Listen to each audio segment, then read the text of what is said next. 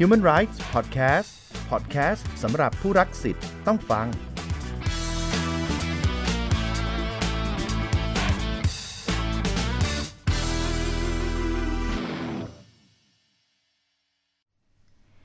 สวัสดีค่ะ ตอนนี้คุณอยู่กับสหัทยาไกรขุนทศ Human Rights Podcast โดยกรมคุ้มครองสิทธิและเสรีภาพ เพื่อสร้างการรับรู้เกี่ยวกับธุรกิจกับสิทธิมนุษยชนค่ะ นักปกป้องสิทธิมนุษยชน หรือ Human Rights Defenders นะคะ ชื่อนี้หลายๆ คนอาจจะไม่คุ้นเท่าไหร่ แต่ก็พอได้ยินมาบ้าง แต่ตามชื่อก็บอกอยู่แล้วนะคะว่าเขาทำงานเพื่อปกป้องและส่งเสริมสิทธิมนุษยชน ทั้งของตัวเองแล้วก็ผู้อื่น พวกเขาคือฟันเฟืองสำคัญค่ะ ที่ช่วยให้สังคมสงบสุข เข้มแข็งและเท่าเทียมกันมากขึ้น แต่ปัจจุบันนะคะ นักปกป้องสิทธิมนุษยชนทั้งในไทยแล้วก็ทั่วโลก กลับกำลังถูกปิดกั้นเสรีภาพ และโดนคุกคามจากผู้ที่เสียผลประโยชน์ และยังมีอีกหลายคนค่ะ ถูกแจ้งจับข้อหาอย่างไม่ยุติธรรมนะคะ อีกหลายคนก็ยังถูกอำนาจมืด หรืออิทธิพลที่มองไม่เห็นคอยข่มขู่กดดัน เพื่อมาให้เปิดโปงข้อเท็จจริงที่ทำให้เสียผลประโยชน์ การรณรงค์เพื่อเรียกร้องให้คุ้มครองนักปกป้องสิทธิมนุษยชน เพื่อให้สามารถทำงานได้อย่างปลอดภัย จึงเป็นสิ่งที่สำคัญนะคะ Human Rights Podcast EP นี้ค่ะ เราจะมาพูดคุยกันนะคะว่า ในมิติธุรกิจกับสิทธิมนุษยชน นักปกป้องสิทธิมนุษยชนนั้น มีบทบาทสำคัญยังไง และเราจะสามารถช่วยพวกเขาได้ยังไงนะคะ และตอนนี้ค่ะเราอยู่กับคุณสันหวันศรีสดนะคะ หรือคุณเก๋ค่ะ ที่ปรึกษากฎหมาย คณะกรรมการนักนิติศาสตร์สากลหรือ ICJ International Commission of Jurists นะคะ สวัสดีคุณเก๋นะคะ สวัสดีค่ะ ยินดีต้อนรับเข้าสู่พอดแคสต์ของเรา แล้วก็ขอบพระคุณมากที่ให้เกียรติมาร่วมรายการของเรานะคะ คุยกับคุณเก๋เลยค่ะ ในฐานะที่ทำงานในประเด็นนักปกป้องสิทธิ์มาอย่างยาวนานค่ะ อยากให้ช่วยสะท้อนสถานการณ์ หรือว่าประเด็นที่มองว่าเป็นพัฒนาการของประเด็นนี้ ในบ้านเราตลอดหลายปีที่ผ่านมาค่ะคุณเก๋ ค่ะเอออย่างแรกเลยอาจจะขออธิบายนิดนึงเเรื่องของคำว่านักปกป้องสิทธิ์ อาจจะฟังดูเป็นคำไทยงงๆ นิดนึง แต่ว่ามันมาจากภาษาอังกฤษอะค่ะที่ที่เมื่อกี้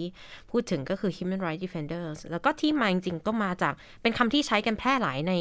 เอกสารระหว่างประเทศตราสารหรือแล้วก็กฎหมายระหว่างประเทศนะแล้วก็เอกสารสหประชาชาติหลายฉบับเนี่ยเขาใช้คำนี้นะคะ โดยจริง ๆ หลายฉบับเนี่ยประเทศไทยเราก็ไปโหวตสนับสนุนด้วยอะนะคะ รวมถึงไปเป็นเอ่อไปเป็นผู้ที่แบบร่วมผลักดันด้วยนะคะ จริง ๆ ในระดับ UN เนี่ยเอ่อเราก็มีเเขาเรียกว่าเป็น position เป็น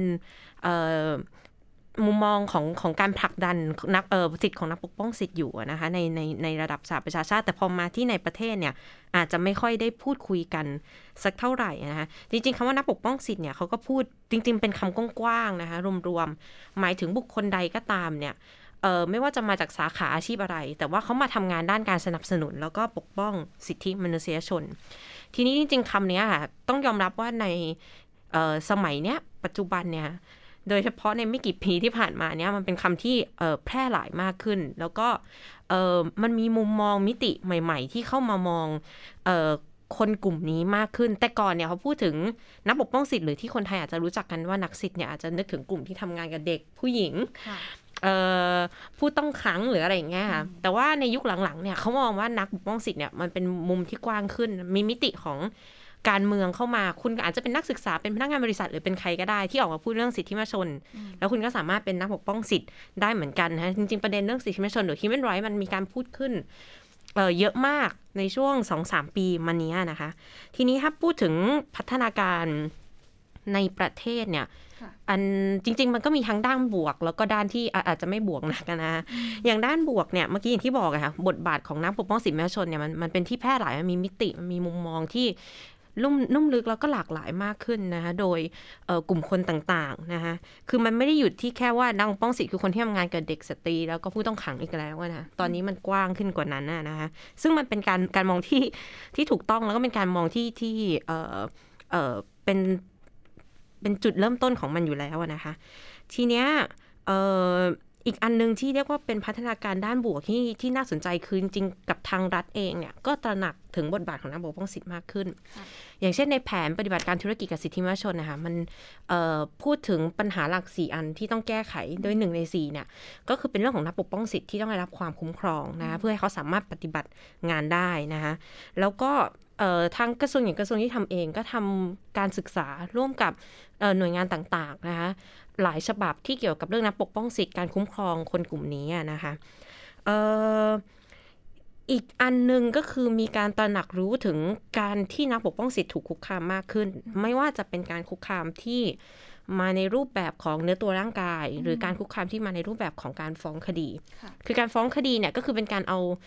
กระบวนการยุติธรรมค่ะมาใช้เป็นเครื่องมือเพื่อที่จะปิดปากเนาะคนที่ออกมาพูดถึงเรื่องสีมชน หรือว่าพูดถึงเรื่องที่เป็นประโยชน์สาธารณะค่ะมันมีไอเดียแบบนี้ความเข้าใจแบบนี้ในในสังคมมากขึ้นกว่าแต่ก่อนนะนะแต่ว่าในเวลาเดียวกันเนี่ย ในพัฒนาการที่ที่เป็นด้านบวกเนี่ยมันมันก็มีด้านที่อาจจะไม่ค่อยบวกตามมาค่ะ คือเอออย่างแรกอย่างในกรณีที่บอกว่าการถูกคุกคาม โดยใช้กระบวนการทางกฎหมาย เป็นเครื่องมืออะค่ะ อย่างเช่นเป็นการฟ้องคดีนักปกป้องสิทธิ์เนี่ย ถ้าไปดูกราฟเนี่ย ในช่วง จริงๆ เรียกว่าช่วง 7-8 ปีเนี้ยจะพุ่งสูงนะคะอย่างถ้าเป็นกรณีของธุรกิจที่เป็นผู้ฟ้องร้องคดีอะค่ะ ก็จะพุ่งสูงในช่วง 7-8 ปีนี้เหมือนกัน ก็จะมีจริงๆมีมีสองเคสใหญ่ ๆ คือเคสแรกที่เกี่ยวกับ เออเหมืองทองอะนะคะอยู่เออเหมืองหนึ่งนะในจังหวัดในภาคอีสาน แล้วก็จะมีกรณีที่อาจจะเป็นชาวบ้าน มีผู้สื่อข่าว มีสถานีโทรทัศน์อะไรอย่างนี้เยอะแยะหมดเลยนะที่โดนฟ้องร้องดำเนินคดีนะคะ เพราะว่าไปทำข่าวเกี่ยวกับเออในพื้นที่นั้นนะคะอย่างเช่นเข้าไปถ่ายรูปอะไรอย่างเงี้ยค่ะแล้วก็โดนคดีบุกรุกเนาะแล้วก็ มีอีกคดีหนึ่งก็เป็นเกี่ยวกับเรื่องของฟาร์มเออเป็นคดีฟาร์มไก่นะคะอันนี้ก็มีหลายท่านมีแม้กระทั่งอดีตกสมเนาะแล้วก็เออผู้สื่อข่าวอะไรอย่างเงี้ยค่ะที่ที่โดนฟ้องร้องดำเนินคดีนะคะเพราะว่าเขาเขียนข่าวเกี่ยวกับเรื่องนั้นอะไรอย่างเงี้ยค่ะ อันนี้ก็เรียกว่าเป็นอาจจะเป็นพัฒนาการด้านที่จะไม่บวกนะแม้ว่าเรามีความตระหนักรู้มากขึ้น แต่ว่าคดีมันมันก็ยังยังยังสูงอยู่อะค่ะ ค่ะ ก็ได้เห็นว่าที่แน่ๆคือมีการพูดถึงประเด็นของ human rights defenders ในสังคมกันมากขึ้นนะคะ นี่ก็ถือว่าทำให้เกิดความตระหนักรู้ในสังคมกันมากขึ้น อย่างที่คุณเก๋บอกมันยังมีความท้าทายมากมาย หลายคนที่ออกมาเรียกร้องสิทธิ์ที่กล้าออกมาปกป้องสิทธิ์ให้กับทั้งตัวเองหรือคนอื่นๆเนี่ยเขาเองโดนคุกคามหลายด้านนะคะ แต่ว่าประเด็นที่คุณเก๋มองว่าเป็นความท้าทายที่สุดในช่วงนี้คือเรื่องอะไรคะ เอออาจจะแบ่งเป็นสักสี่เรื่องแล้วกันค่ะ อย่างข้อแรกเนี่ย จริง ๆ เมื่อกี้บอกว่าเป็นข้อบวกก็จริงในเรื่องของการรับรู้ถึงถึงตัวตนของนักปกป้องสิทธิ์ แต่ว่าคิดว่ายังมีหลายคนที่ที่ยังไม่เข้าใจบทบาทของนักปกป้องสิทธิ์ในฐานะหนึ่ง หนึ่งองค์กรหนึ่งองค์ประกอบอะค่ะในสังคมในการสนับสนุนงานด้านสิทธิมนุษยชนนะคะคือจริงๆเนี่ยถ้าถ้าพูดในตามหลักกฎหมายสิทธิมนุษยชนระหว่างประเทศเนี่ยนักปกป้องสิทธิ์เขาได้รับการยอมรับสิทธิในการที่เขาจะทำงาน ในด้านการส่งเสริมสิทธิมนุษยชน ในการรวมกลุ่มนะคะสร้างเป็น NGO แล้วก็ในการที่เขาจะได้รับการคุ้มครองนะคะให้เขาสามารถทำงานได้อย่างเงี้ยค่ะ แต่ปัจจุบันเนี่ย มันมีหลายขาที่อาจจะถูกบั่นทอนไปด้วย อย่างเช่นการรวมกลุ่ม NGO ตอนนี้มีมีร่างพระราชบัญญัติที่เกี่ยวกับการทำงานของการปฏิบัติงานขององค์กรไม่แสวงหากำไรหรือว่า NGO อยู่ ซึ่ง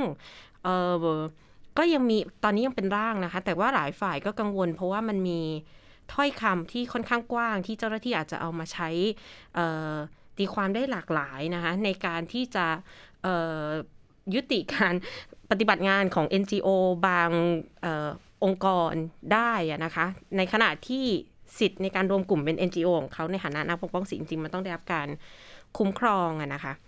เเรื่องที่สองเนี่ยที่คิดว่ากังวลจริงๆอะคะ่ะก็เป็นเรื่องของการที่การที่นักสิทธิ์ถูกคุกคามมาแต่ก่อน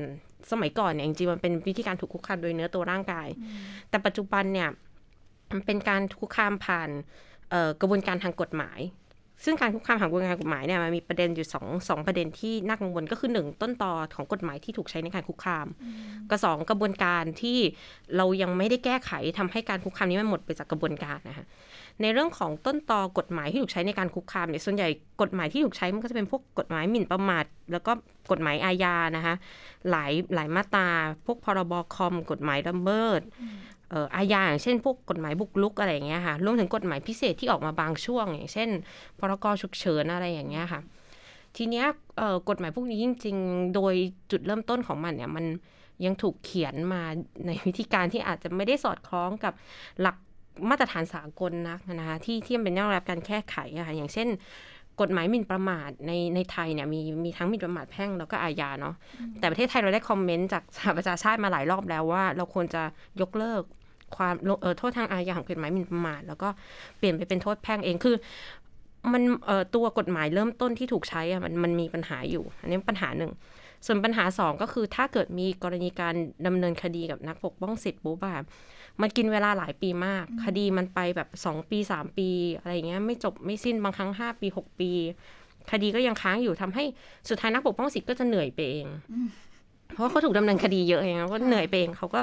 หยุดทำงานหยุดพูดก็ได้ไม่พูดดีกว่า พูดแล้วก็โดนอะไรเงี้ยซึ่งอันนี้มันมันเป็นสถานการณ์ที่มันไม่เอื้อต่อเอ่อการพัฒนาในระบอบประชาธิปไตยอะนะดังนั้น หนึ่งในวิธีการที่เป็นที่แพร่หลายในหลายประเทศเนี่ยเขาก็จะออกกฎหมายมาเพื่อปัดคดีแบบเนี้ยออกจากศาลให้เร็วที่สุด คือจริงๆในไทยเราก็มีกลไกแบบนี้อยู่เหมือนกันนะที่จะปัด แต่ว่าปัจจุบันเนี่ยเอ่อเจ้าหน้าที่ที่มีส่วนเกี่ยวข้องในกระบวนการยุติธรรมเนี่ยอาจจะยังไม่สะดวกใจที่จะใช้เครื่องมีเครื่องมือนี้นักอะเพราะมันมันก็อาจจะเป็นเครื่องมือใหม่ด้วย อาจจะต้องคอยพูดกันไปอีกสักพักหนึ่งอะค่ะว่าว่าจะยังไงหรือว่าถ้าเจ้าหน้าที่มองว่า เครื่องมือนี้มันเขียนไกด์ไลน์ไว้ให้ไม่ชัดเจน หรือยังไงทำไมถึง ไม่ใช้ทำไมถึงไม่ปัดคดีพวกนี้ออกไปอะค่ะมันยังกินเวลาอยู่แล้วก็ข้อสุดท้ายข้อที่สี่ที่เป็นประเด็นข้อท้าทายเนี่ย คือจริง ๆ อาจจะเป็นที่ในมุมของอันนี้ขอเป็นอีกมุมหนึ่งก็คือในมุมของนักสิทธิมนุษยชนเองที่เราต้องพัฒนาศักยภาพ ของเราไปเรื่อยๆ คืองานการเป็นนักปกป้องสิทธิ์อะค่ะมันเป็นงานละเอียดอ่อนบางครั้งอย่างทำเรื่อง human rights documentation อย่างเงี้ยค่ะมันไปแตะในประเด็นที่ ละเอียดอ่อนเซนซิทีฟแล้วก็การเก็บนี่มันต้องการความเชี่ยวชาญค่ะเก็บข้อมูล เพราะบางครั้งเขาอาจจะต้องคุยกับเอ่อผู้ได้รับผลกระทบเหยื่อหรืออะไรประมาณเนี้ยค่ะ ดังนั้นตัวเอ่อนักปกป้องสิทธิ์เองอะค่ะ เราคิดว่าเอ่อก็ต้องพัฒนาศักยภาพในด้านนี้ไปเอ่อเรื่อยๆอะนะคะเพื่อให้งานเข้มแข็งด้วยนะคะข้อมูลที่ได้มาเนี่ยก็ใช้เข้มแข็งแล้วเอาไปใช้ประโยชน์ได้อย่างเอ่อมีประสิทธิภาพมากขึ้นค่ะอืม ค่ะคุณเก๋ได้ชี้แจงนะคะ แล้วก็ได้เจาะลึกไปถึงประเด็นปัญหาต่างๆ นี่เราพูดแค่ว่าความท้าทายคำเดียว แต่ว่ามันมีหลากหลายประเด็นที่ต้องเข้าไป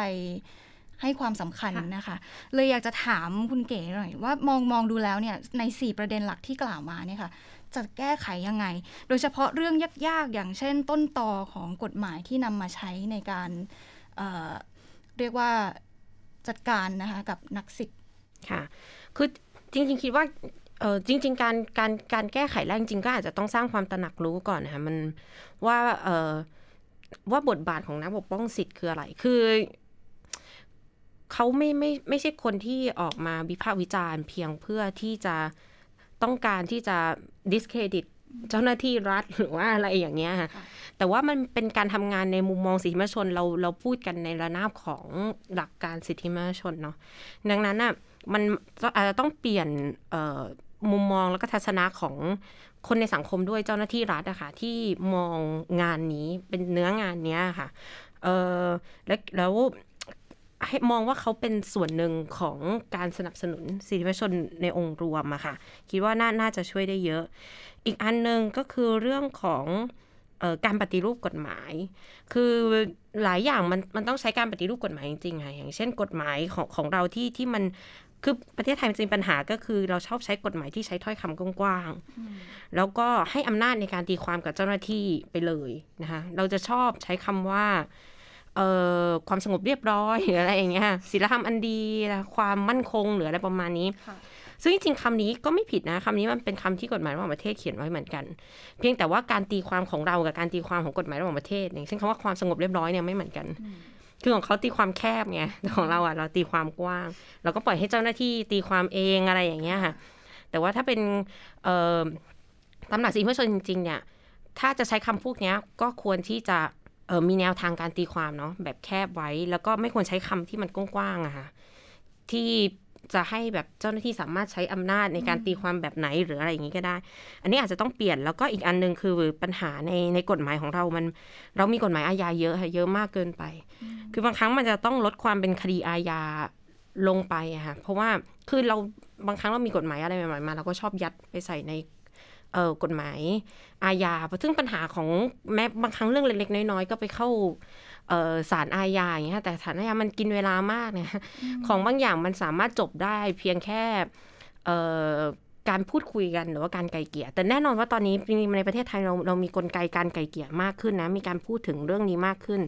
แต่ว่าก็อาจจะยังต้องใช้เวลานิดนึงก็ให้เจ้าหน้าที่ได้รับการเทรนนิ่งในเรื่องนี้นะคะ แล้วก็ให้คนน่ะได้รับรู้ถึงช่องทางนี้มากขึ้นอะไรอย่างเงี้ยค่ะเออ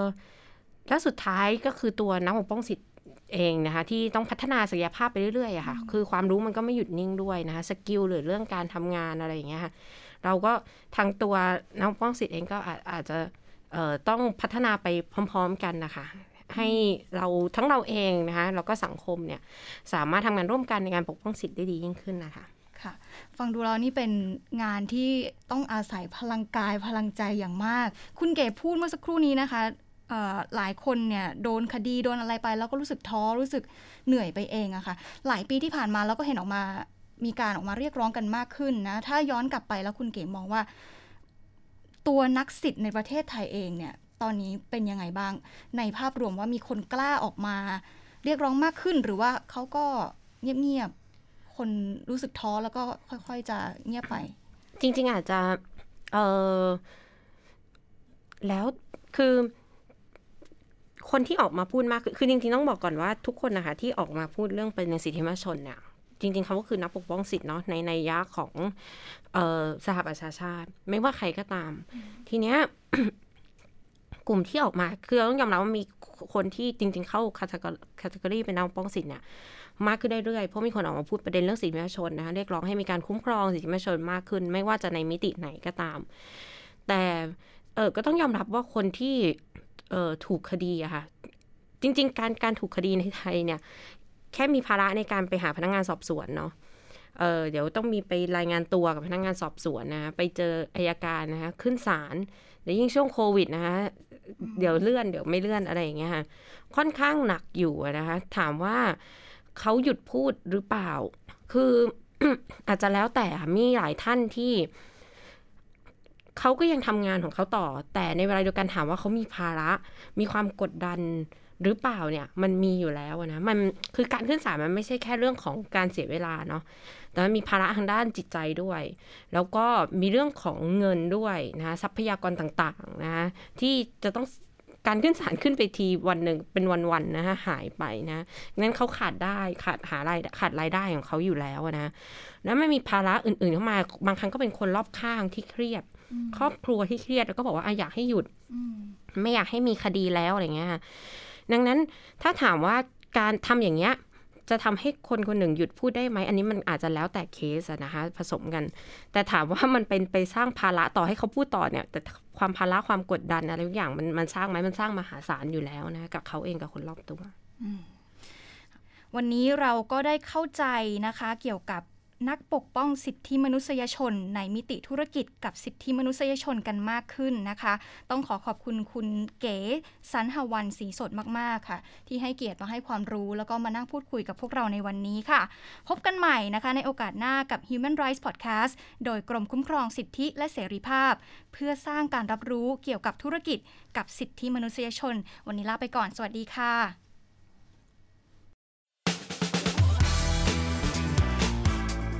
Human Rights Podcast Podcast สำหรับผู้รักสิทธิ์ต้องฟัง